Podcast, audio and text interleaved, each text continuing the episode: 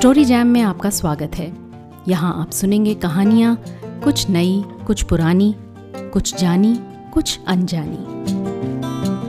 आइए सुनते हैं यशपाल की लिखी कहानी, खुदा और खुदा की लड़ाई। घुप अंधेरा। कर्फ्यू की रात का सन्नाटा। गंगू की गली के दोनों ओर के दुमंजिले तिमंजिले मकानों की किसी भी खिड़की या दरवाजे की सांधों से कहीं प्रकाश नहीं छन रहा था। मकानों में मनुष्यों के होने का कोई संकेत नहीं था। बाज़ार से गली में आने वाले बिजली के तार और कमेटी के लैंप चार दिन पहले ही बाज़ार में आग लग जाने से बेकाम हो गए थे। उजड़े हुए मकानों के त्रास से गली का अंधेरा अधिक घना और भारी हो रहा था। गली के बाहर, दाएँ बाएँ, सैद मिठा बाज़ार में भी सन्नाटा था। उजड़े हुए बाजारों में शेष रह गए बिजली के लैंपों का प्रकाश सूनेपन की उदासी को और बढ़ा रहा था। गुलजार और गुंजान लाहौर नगर देश के बंटवारे के परस्पर संहार के त्रास से भयभीत और सुन्न हो गया था। सांप्रदायिक घृणा के परस्पर संहार और ध्वंस का उन्माद फैल सा गया था। उस संहार को रोकने के लिए सरकार ने कर्फ्यू लगा दिया था। कर्फ्यू के भय से रात का सन्नाटा और भी बोझिल और गाढ़ा हो गया था। नगर में भरे भय और सन्नाटे पर अगस्त मास के बादलों ने ऐसा ढक्कन चढ़ा दिया था कि हवा भी हिल नहीं सकती थी। गंगू की गली के सब हिंदू परिवार तेरह अगस्त की सुबह तक भाग गए थे। रह गई थी केवल मूला मूल मूलदेताई बाज़ार की ओर गली के मुहाने पर छोटी दुकानों में बैठने वाले, मुसलमान नियामत दर्जी, रशीद कलईगर, नज्जू पटुआ और लतीफ़ नेचे वाला अगस्त के आरंभ से ही भय के मारे वहाँ नहीं आ रहे थे। केवल नुक्कड़ की दुकान वाला, ललारी रंगेज पज्जे और उसका बेटा नसरू ही लाचारी में वहाँ रह गए थे। दुकान की चार हाथ लंबी और छह हाथ चौड़ी कोठरी में ही उनका घर भी था। पज्जे की नीची और छोटी कोठरी या दुकान की छत की धनियों में बहुत सी अलगने बंधी हुई थीं। अलगने अब सूनी थीं। अच्छे दिनों में फज्जे और नसरू दिन भर में जो भी पगड़ियाँ, साड़ियाँ या चुन्नियाँ रंगकर, कलफ और अबरक लगाकर तैयार करते, अलगनियों पर लटका देते थे। कोठरी में एक बिना किवाड़ों की अलमारी थी। उसमें रंगों की पुड़िया, डिबियाँ और सकोरे रखे हुए थे। एक कोने में बाप बेटे की संपत्ति। एल्यूमिनियम का टोंटीदार लोटा, देगची और एक तश्तरी कटोरी के अतिरिक्त पहनने के दो चार कपड़े चटाई पर पड़े रहते थे। कपड़ा रंगने की मिट्टी की तीन नांदे और कलफ पकाने की हांडी वे लोग रात में कोठरी की दहलीज पर लगे बैठक के तख्ते के नीचे रख देते थे।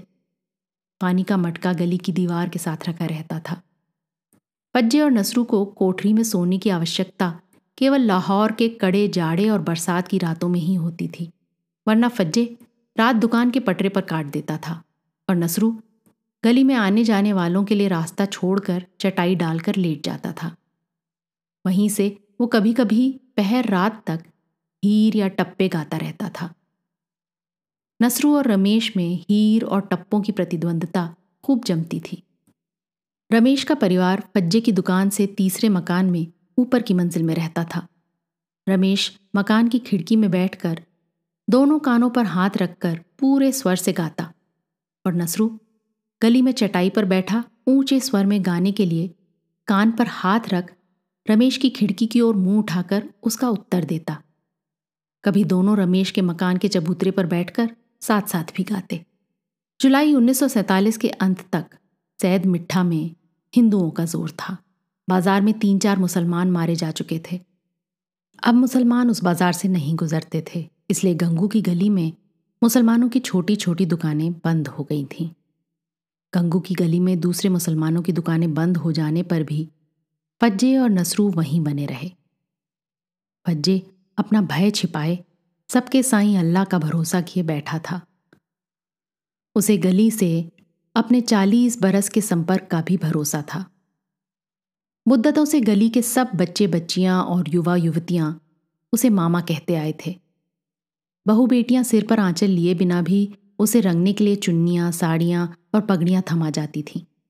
रंग मन माफिक ना होने या कलफ और अबरक कम होने पर उसे लड़ भी लेती थी। लड़के फटी पतंग जोड़ने के लिए उसकी कलफ की हांडी से उंगलियाँ भर भर के कलफ लेकर भाग जाते थे फज्जे ज़ोर से चिल्लाता, नसरू, पकड़ ले चोरों को! और समीप खड़ा गली में खूब ऊँची बंधी रस्सियों पर कपड़े डालने के लिए काम आने वाला दस हाथ लंबा पतला बाँस उठाने लगता। तब तक बच्चे कुलाचे मारकर अपने घरों छतों पर पहुँच जाते थे। गली के सभी लोगों, बूढ़ियों, बहुओं और उनकी बेटियों तक के नाम उसे मालूम थे। वो कहाँ जाता? अन्यत्र उसका कौन अपना था?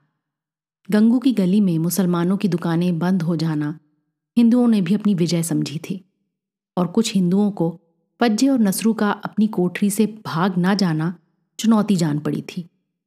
अब उन्हें रंगने के लिए कपड़े कोई नहीं देता था। करमचंद ने उभरती रेखों के रोए मरोड़ कर पज्जे को धमका भी दिया था। क्यों मियाँ, क्या सलाह है? पज्जे ने हाथ जोड़कर उत्तर दिया। बादशाह, मालिको, तुम्हारी जो सलाह हो, जो हुक्म हो। चालीस बरस से इस गली का नमक खा रहे हैं, कोई दूसरी जगह अपनी नहीं है। तुम धक्का दे दोगे तो निकल जाएँगे। हमें तो जाने को कोई जगह है नहीं। बादशाह हो ऐसी आंधियाँ तो आती जाती रहती हैं। सिर गर्म करने से क्या फ़ायदा? हर चरण पंसारी ने बीच बचाव कर दिया था। रहने दो रहने दो। क्या लेते हैं किसी का? कल गली की बेटी बहुओं को धोतियाँ चुनियाँ रंगाने की ज़रूरत होगी तो कौन आएगा? परंतु करमचंद का सात वर्ष का छोटा भाई धर्मचंद और रमेश का छोटा भाई राजेश अपनी सांप्रदायिक उत्तेजना वश नहीं कर सके। उन्होंने लट्टू मार मार कर फज्जे की गली में रखा मटका तोड़ ही डाला। गली में ऐसी घटना पंद्रह दिन पूर्व हुई होती तो बालकों को डांट फटकार पड़ती। उस समय बालकों को किसी ने कुछ नहीं कहा। नसरू का खून इतना सर्द नहीं था। मटका तोड़ दिए जाने पर उसका खून उबल उठा। वो काफिर हिंदुओं से अपमान नहीं सह सकता था।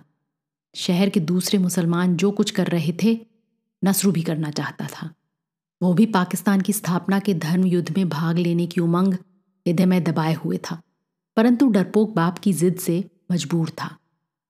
बूढ़े बाप को हिंदुओं के गढ़ में अकेला छोड़कर कैसे चला जाता? नसरू कुछ दिन पहले से ही बाप से गली छोड़ जाने का आग्रह कर रहा था।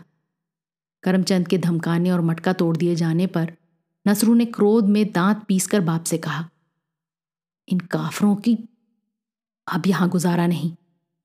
दूसरी जगह कोठरी नहीं मिलेगी तो किसी मस्जिद या दरगाह में पड़े रहेंगे। पज्जे ने बेटे को दबे स्वर में डांट दिया। चुप रह। बड़ा दुर्रेखा बनता है। ऐसी नोक झोंक हुआ ही करती है। बेवकूफों की बातें।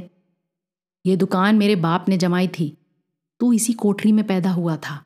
इसी गली की औरतों ने तेरी माँ को संभाला था। इसी कोठरी में वो मरी। इसी गली का नमक खाकर तेरे हाथ पाँव लगे हैं। चुप बैठा रहे। सब ठीक हो जाएगा। भज्जे ने हिंदुओं से पाए अपमान निगलकर उल्टे नसरू को ही डांट दिया तो नौजवान बेटे की आँखों में पानी आ गया। वो आंसुओं का घूट भरकर बोल उठा, तुम मुसलमान नहीं हो।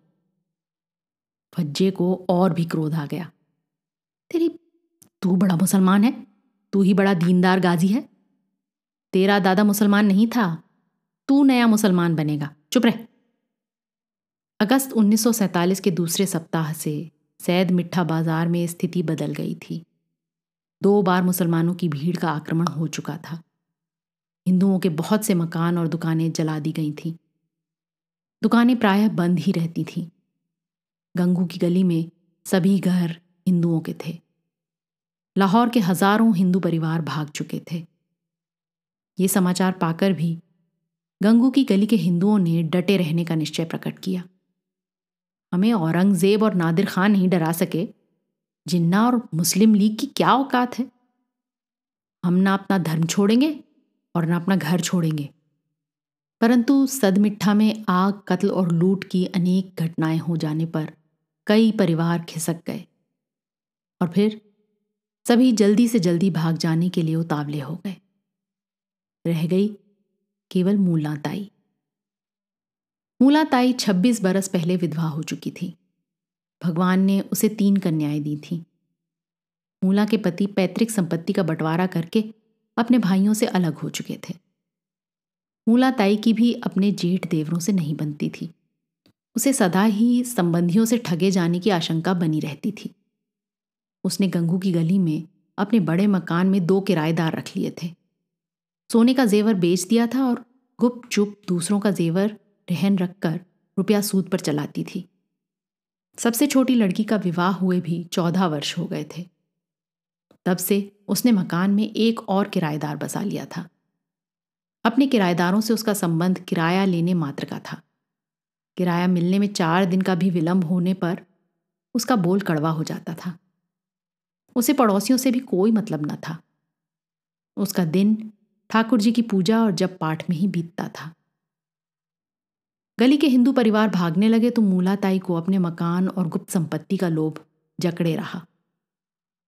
उसका किसी से सौजन्य नहीं था। वो संसार में ठाकुर जी के अतिरिक्त किसी को अपना नहीं समझती थी। उसे सब पर संदेह था। पड़ोसी उसका सीढ़ीपन देखकर विस्मय प्रकट करते थे। बुढ़िया, रुपये का क्या करेगी? शायद कोई मंदिर धर्मशाला बनवाकर नाम कर जाना चाहती है। उस विकट संकट के समय किसी ने सहानुभूति से बुढ़िया का बोझ अपने कंधे पर लेने का निमंत्रण नहीं दिया। सूनी गली में मूला अपने उजड़े मकान में ठाकुर जी के भरोसे अकेली रह गई थी और नीचे गली के नुक्कड़ की कोठरी में रह गया था भज्जे ललारी अपने बेटे नसरू के साथ। सांप्रदायिक उपद्रव आरंभ होने से पहले फज्जू का गंगू की गली के सभी परिवारों से कुछ न कुछ संपर्क रहता ही था। मूलाताई की छोटी लड़की का विवाह हो जाने के बाद से मूलाताई का फज्जे से वास्ता केवल मास के आरंभ में पिछले मास का किराया मांगने का ही रह गया था। फज्जे दो तीन बार तकाजे के बिना किराया नहीं चुकाता था। मूलाताई को उसे किराए के लिए चेतावनी देनी होती तो ठाकुर जी की पिटारी लेकर मकान के चबूतरे पर फज्जे के मकान की ओर मुँह करके बैठ जाती और ठाकुर जी की पूजा के लिए स्नान कराते कराते किराया समय पर ना मिलने के लिए खिन्नता प्रकट कर देती। फज्जे गली के लोगों को अपना लता पता और सामान लिए भागते देखता तो उसकी आह निकल जाती। या अल्लाह, कैसी कयामत आ गई। सब लोग चले जाएँगे तो इस उजाड़ में गुजर कैसे होगी? भूतों के इस डेरे में हम अकेले कैसे रहेंगे? नौजवान नसरू को भय से भागते काफिरों को देखकर उत्साह अनुभव हो रहा था। वो दांत पीस कर कहता, जाने दो जहन्नुम में हरामी काफिरों को। पाकिस्तान में काफिरों का क्या काम? फज्जे जाने वाले परिवारों को गिनता जा रहा था। कौन लोग चले गए और कौन रह गए?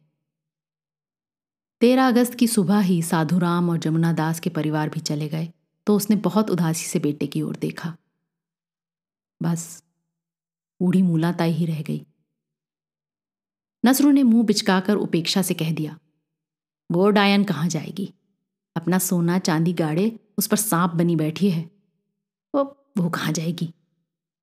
उस दिन दोपहर के समय सांप्रदायिक उत्तेजना से बावले आवारा मुसलमानों की भीड़ ने हीरा मंडी की ओर से सैद मिठा बाज़ार पर हल्ला बोल दिया। हिंदू अपनी दुकानों में भारी भारी ताले लगाकर चले गए थे। भीड़, पाकिस्तान जिंदाबाद, अल्लाह अकबर, सल्तनत इलाही जिंदाबाद के नारे लगा रही थी। दुकानों के ताले तोड़कर माल लूट रही थी। लुटेरे, बजाजी की दुकानों से रेशम, मखमल, मलमल के थान उठा उठा कर भागने लगे। कोई पंसारी और परचून की दुकानों से बादाम, किशमिश, छुहारे, आटा, सूजी, चीनी की बोरियाँ लेकर भाग रहे थे। किसी दुकान से पीतल कासे के बर्तन लूटे जा रहे थे। कुछ लोग सर्राफी की दुकानों पर पिल पड़े थे। हल्ला सुनकर फज्जे और नसरू भी गली के मुँह पर आ गए थे। नसरू के मुँह में पानी भर आया। बोला, अब्बा, मैं भी एक आध थान, लट्ठा, मलमल या आटे चीनी की बोरी ले आऊँ? फज्जे ने घृणा से डांट दिया। चुप रह, सुअर। नसरू ने तर्क किया, क्यों? सब ले जा रहे हैं। कहते हैं, माले गनीमत है। फज्जे ने क्रोध से डांटा। सुअर, ताले तोड़कर सेंध लगाकर चोरी डाका डालना जिहाद है? ये माले गनीमत है? या सुअर का गू? फज्जे घृणा से एक और थूक कर लौट गया और अपनी दुकान के पटरे पर जा बैठा। नसरू की धर्मोत्तेजना पिता की फटकार सुनकर भी शांत नहीं हुई। वो आगे बढ़ गया और भीड़ के साथ नारे लगाता हुआ लोहारी मंडी की ओर चला गया। रास्ते में कत्ल किए हुए हिंदुओं की तीन लाशें देखकर उसकी उत्तेजना और धर्मोत्साह अधिक बढ़ गया। धर्मयुद्ध में जूझने के लिए बाहें फड़कने लगी। लाहौर के बाजारों में लूट और ध्वंस इतना बढ़ गया था कि चौथे पहर व्यवस्था कायम रखने के लिए सशस्त्र सिपाहियों से भरी फौजी लॉरियाँ दौड़ी चली आईं। बाजारों में राइफलों के फायर धाएँ धाएँ गूंजने लगे। जहाँ भीड़ दिखाई देती सिपाही गोली चला देते। पज्जे अपनी दुकान के पटरे पर बैठा बाज़ार की ओर देख रहा था। गली के सामने एक आदमी पीतल की बड़ी परात लिए भाग रहा था। आदमी चीख कर गिर पड़ा। साथ ही बंदूक चलने की धाएँ और परात बाज़ार में गिरने की झंकार से बाज़ार गूंज गया। पज्जे का कलेजा धक से रह गया। हाय नसरू। बाजारों और गलियों में राइफल लिए सिपाही तैनात कर दिए गए थे।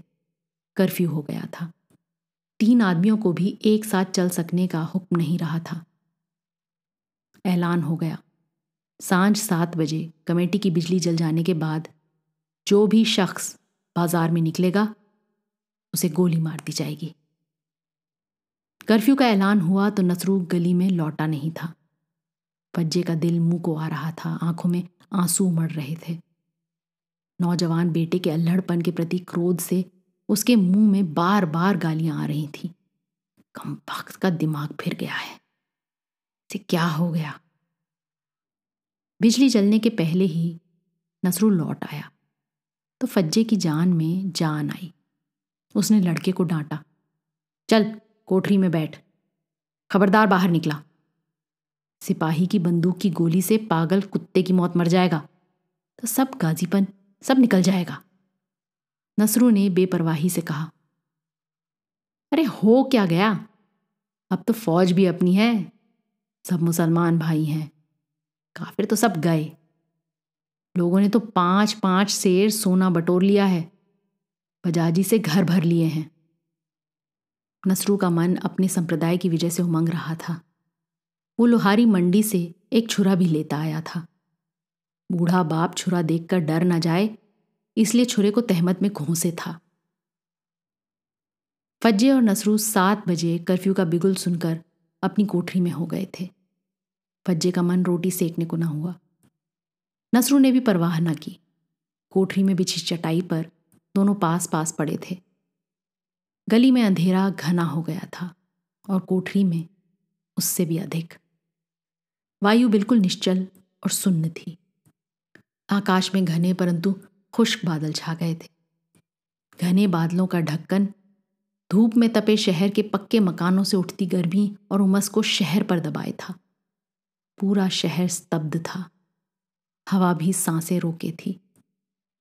कोठरी में लेटे फज्जे और नसरों के शरीर से पसीना तेल की तरह निकल रहा था। फज्जे ने कुर्ता तहमद उतारकर केवल लंगोट पहन लिया था। नसरू के शरीर पर भी कुर्ता नहीं था। टांगों को चिप चिप से बचाने के लिए तहमद कमर पर समेटे था। कर्फ्यू और उमस भरी गर्मी के आतंक से दोनों चुप और खिन्न थे। कोठरी में खजूर की उधड़ी हुई एक पंखी थी। फज्जे पंखी से अपने और नसरू के शरीर को हवा कर रहा था। वहाँ थक जाती तो पंखी को नसरू के सीने पर फेंक देता। नसरू पंखी से अपने पिता के शरीर पर हवा करने लगता। दोनों चुपचाप एक दूसरे से खिन्न परिस्थिति से खिन्न बारी बारी से पंखी चलाए जा रहे थे। नींद ही उन्हें आराम दे सकती थी। नींद गर्मी के कारण आ नहीं रही थी। नींद ना आने की घबराहट बढ़ती जा रही थी। भय भरे सन्नाटे में बाज़ार के फर्श पर कर्फ्यू के पहरेदार, सशस्त्र सिपाहियों के फौजी बूटों की आहट, उनके भय और बेबसी को और भी कड़वा बनाए दे रही थी। रात का एक पहर बीत गया था।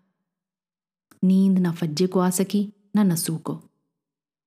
नसरू पसीने से भीगी खजूर की चटाई पर बार बार पीठ चिपक जाने से चिढ़ गया। उसने पंखी बाप को दे दी और चटाई से उठकर हवा के लिए कोठरी की दहलीज पर उड़ू बैठ गया। नसरू गली में कदमों की धीमी चाप सुनकर चौंका। उसकी आँखें आहट की ओर घूम गईं। देखा, सूनी गली के अंधेरे में मूला ताई अपनी धोती चादर में सिमटी हुई दबे पाँव बाज़ार की ओर जा रही थी। नसरू ने पिता की ओर देखा। दबे स्वर में बोला, देख, बूढ़ी मूला छिपकर भाग रही है। पज्जे ने पंखी से हवा लेते हुए लेटे लेटे ही कह दिया, होगा, अकेली डर गई होगी। अल्लाह ही बचाने वाला है। नसरू ने गली से बाज़ार में कदम रखती बुढ़िया की ओर ध्यान से देखा। काफिर गठरी में अपनी रकम दबाए लिए जा रही है। उसके मुँह से निकला और उत्तेजना से उसके रोए खड़े हो गए। होगा, उसे अल्लाह रखे, तुझे क्या? भज्जे ने करुणा से कह दिया। नसरू पिता की बात पूरी होने से पहले ही दहलीज से कूदकर बुढ़िया के पास बाज़ार की ओर भाग गया था।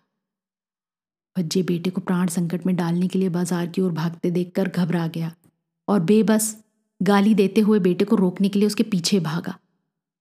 बूढ़ा फज्जे शिथिल कदमों से डगमगाता बाज़ार तक पहुँचा तो नसरू ने बाज़ार में चालीस कदम दूर, बिजली के खंभे के समीप मूलाताई की पसली में छुरा भोंक दिया था और उसकी गठरी छीनकर दौड़ा आ रहा था। क्रोध से कांपता हुआ फज्जे बेटे को ढकेल कर कोठरी में ले गया। नसरू ने सफलता की उल्लास से कहा काफिर बुढ़िया सब कुछ लिए भागी जा रही थी। वो जल्दी जल्दी गठरी खोलने लगा। फज्जे दम फूल जाने के कारण सिर को दोनों हाथों से पकड़कर बैठ गया था। उसकी सांस तेज चल रही थी। मुँह से बोल नहीं निकल रहा था। न हाथों में शक्ति थी कि बेटे को बुढ़िया का कत्ल करके छीनी हुई गठरी लाने से रोक सकता और गठरी उठाकर फेंक देता। नसरू ने गठरी खोल डाली। और गठरी में बंधी पिटारी का ढक्कन झटके से उठा लिया। हम्म, काफिर बुढ़िया भागी तो पिटारी में अपने पत्थर के खुदा को लिए जा रही थी। वो विद्रूप में हंस पड़ा। फज्जे की आँखें अंधेरे में भी क्रोध से लाल दिख रही थीं। उसने बेटे को सुरक्षित देखकर क्रोध और ग्लानी से लानत दी। ओए सुअर बेड़ा गर्क हो तेरा। मासूम बूढ़ी का खून कर दिया। काफिर अपने पत्थर के खुदा को लिए भागी जा रही थी। अपने पत्थर के खुदा से तेरे खुदा का सिर फोड़ देती। तू बड़ा गाजी है। तूने अपने खुदा को बचा लिया।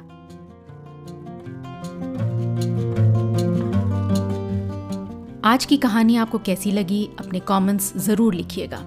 साथ ही सब्सक्राइब कीजिएगा।